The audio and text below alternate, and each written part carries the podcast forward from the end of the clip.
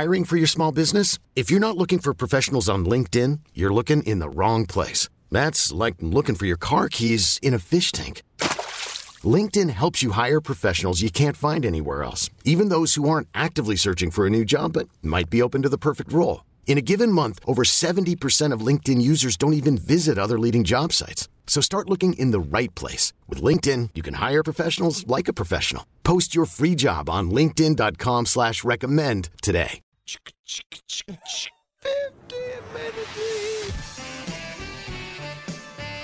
All right, we roll on with the Heat Talk. 15 minutes of Heat brought to you by BrandSmart USA. Find the BrandSmart way for the holiday season means the lowest prices and the largest selections of TVs, appliances, mattresses, cell phones, and more. Visit your local BrandSmart USA store today. We do this every Thursday. We go and we talk to Ira Winderman from the Sun Sentinel on the Orion Fuels Announcers Convenience Stores guest line. Truly steps beyond convenient. Ira, we open with the question that must be asked. What do you think of Joel Quenneville's mustache? I think it's an upgrade on, on the one stash. I, I think it's South Florida moving forward with with better uh, upper lip approach. So I I, I, I give it hundred percent. I, I I move forward with that. I I, I think unlike Wani, Joel Quenneville has shown he's not going to play for the tie. They push forward, even if it's in the shoot around. So the shootout rather. So I, I go with Q on the on the mustache. Who has a top Heat mustache? Uh, would you go in Heat history? Tony Fiorentino or Stan Van Gundy? Am I missing somebody? I think Stan because of, and we know how we've described that look, just the overall look there. I think when you can be a highly respected NBA coach, but also lean toward the adult film star look, also, I think that's when you really nailed it in South Florida. Meanwhile, getting off mustaches for a second, because I did listen here, my radio.com app, in my hotel room here. Screw Javi for this reason. Oh, you support the Heat, you go out everywhere. You guys know this for a fact now for 32 years, every game the Heat lose, I am standing by the tunnel after the game yelling to each individual player, good job, good effort. But do I get the credit? No. It's all about Javi. You know what? I've decided, and I actually have the invitation, I am not attending Javi's wedding. I am Oh, not man. going to the Wow. wedding that he's attending. No, that's it. That's if I don't get the credit, that's fine also. Because believe me, I have plenty of clothes that are too tight as well. Man, that was Everybody's got a little petty in them. That was Yep. that was that was that was something. Hey, you know, good for him, man. At least uh, somebody somebody needed to bring some effort in that game because that Denver game was very lackluster. I mean, Yes. I don't know. Was it was it the thin air? Do you think it just the it was one of those things where the season caught up to him? Because I would say you have a game where you you you hold Jokic to what he was held to with all that foul trouble and whatnot. You feel pretty good about your chances going into Denver, but man, just they never o- outside of that that that that uh, retaking of the lead in the first quarter really didn't feel like they were in it. Ira. I, I see, and I thought because of the beginning of the game, also, I think, and I wrote about this in my Ask Ira today.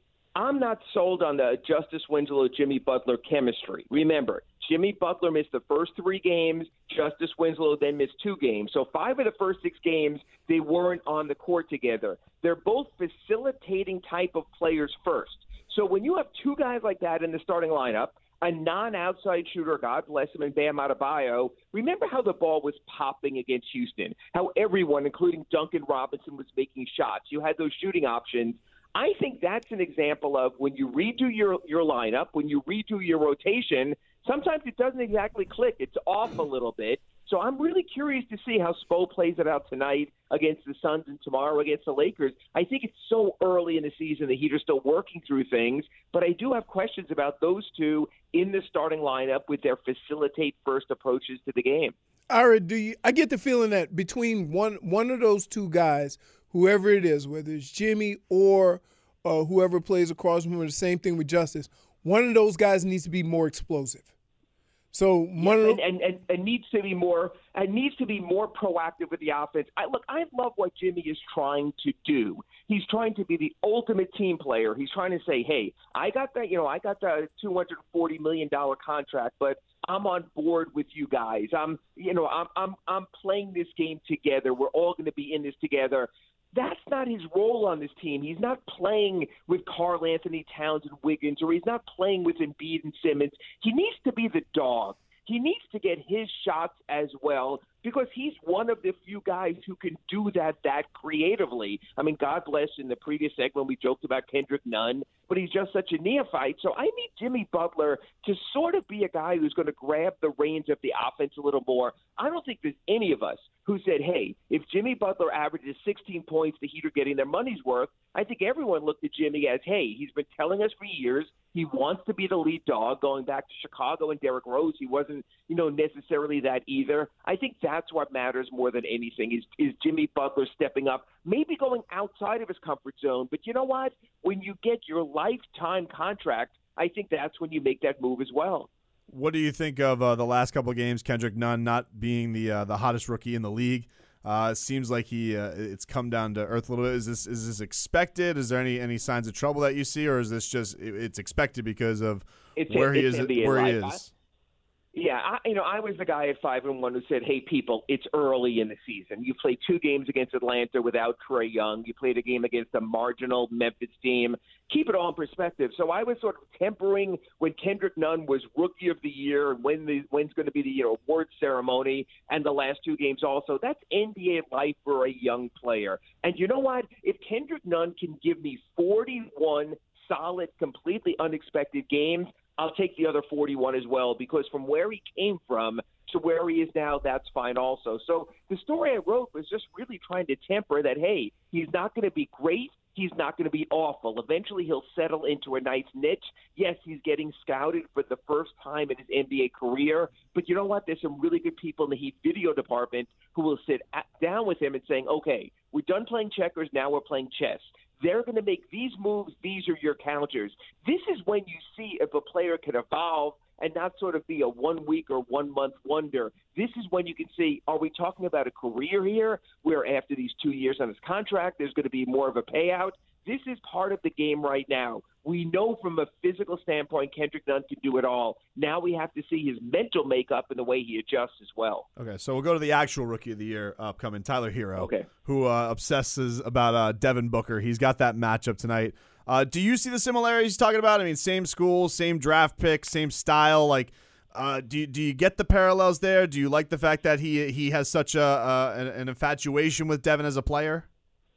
Oh, I, I think so many of the factors, like you cited, lined up that before the draft, that's the name we all came up with, you know. And, and, and I think when people sort of do that, you get in trouble because no two players are exactly the same. But yeah, I mean, their career arc one year at Kentucky, coming out at 19 years old. Are they too young, being put in a position where they really can be a leading man? Obviously, Devin Booker with the scorched earth here in Phoenix. You know, uh, Tyler Herro comes in the year after Dwyane Wade retires. Their career arc are so so similar. It makes all the sense in the world. The thing is, the Heat will never ask Tyler Herro to do what Devin Booker does because they understand that's not winning basketball. And that's the thing on Devin Booker. When people talk about how great he is and the new contract and all he's done, you look at his team's year by year records, that's completely unacceptable if the Heat ever went in that direction. So I know this is the cliche, but they want to he want to make sure also that Tyler, Tyler Herro can play winning basketball. So I think his career will be different. I don't think he'll ever put up the numbers Devin Booker does because I'm not so sure putting up the numbers Devin Booker has has necessarily advanced the Suns either. So yeah, there's plenty in the game, including the athleticism the explosiveness and the outside shooting and all of that. But but if Tyler Herro makes it, I want to get Devin Booker numbers also. I think that's where he'll get himself into trouble. Okay, so yesterday on Instagram, Wade, Dion Waiters post, watch how it all come together. Bullseye emoji, fist emoji, fingers crossed emoji. Oh, what the hell does that mean? Does that mean he's going to sit on the bench tonight? I don't understand. Uh, or that they talk to him about a trade, or that they're trying to relocate him to a better place. I mean, it is the oddest situation. You know, again, I, I got to admit, when Erik Spoelstra told us before the game the other day that Dion Waiters was inactive, I was sort of slack-jawed at the moment because, well, wait a minute, he was active on Sunday but wasn't on the bench. Where is this whole thing playing out? Again, you have to make three players inactive on game night. We know tonight Daryl Macon is in uh, G League. We know tonight KZ Okpala is out because the Achilles, which means one more player tonight again has to be inactive. Is it Chris Silva on his two way? Is it don't minus one me? I'm just telling you this. Is it Udonis Haslem oh. for the ah. first time in his mm-hmm. career mm-hmm. having to go do that? Or or who else? So again, you can only dress 13. The Heat have 16. Two I know are out. You guys know the roster as well as I do Who else would you choose if everyone is healthy? If Winslow is healthy and Derrick Jones Jr. is healthy, Erik Spoelstra every night with this roster mix will have to make a decision of which player he makes inactive and right now, Dion Waiters, there's nothing pointing in his direction unless maybe Spoelstra told his players, look, we have so many choices that we're just going to have to rotate it. And maybe that's what the whole post was about, is that he told Chris Silva, we're not going to count this as a two-way day. Don't show up and shoot around later today. This is going to be Dion's chance to be active. Even if he's active, guys, let's assume the same starting lineup.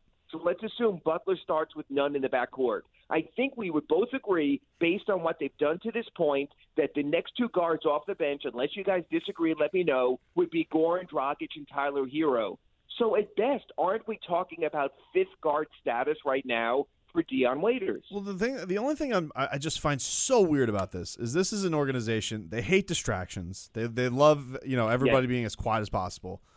It, it, is the not being on the bench and the mystery of him and out is that Dion? Cre- I mean, I know it's it is Dion created because he's the first one who stepped out of bounds with this stuff, but the the elongating of this process, like, is this coming from the Heat side or is this coming from his side? Because it's just it's so out of character of the franchise. It's like com- they've they've dealt with the mopes Heat. before.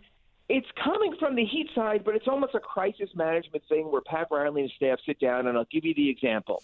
You guys remember last year and the last couple of seasons when Hassan Whiteside wasn't starting and wasn't playing a lot.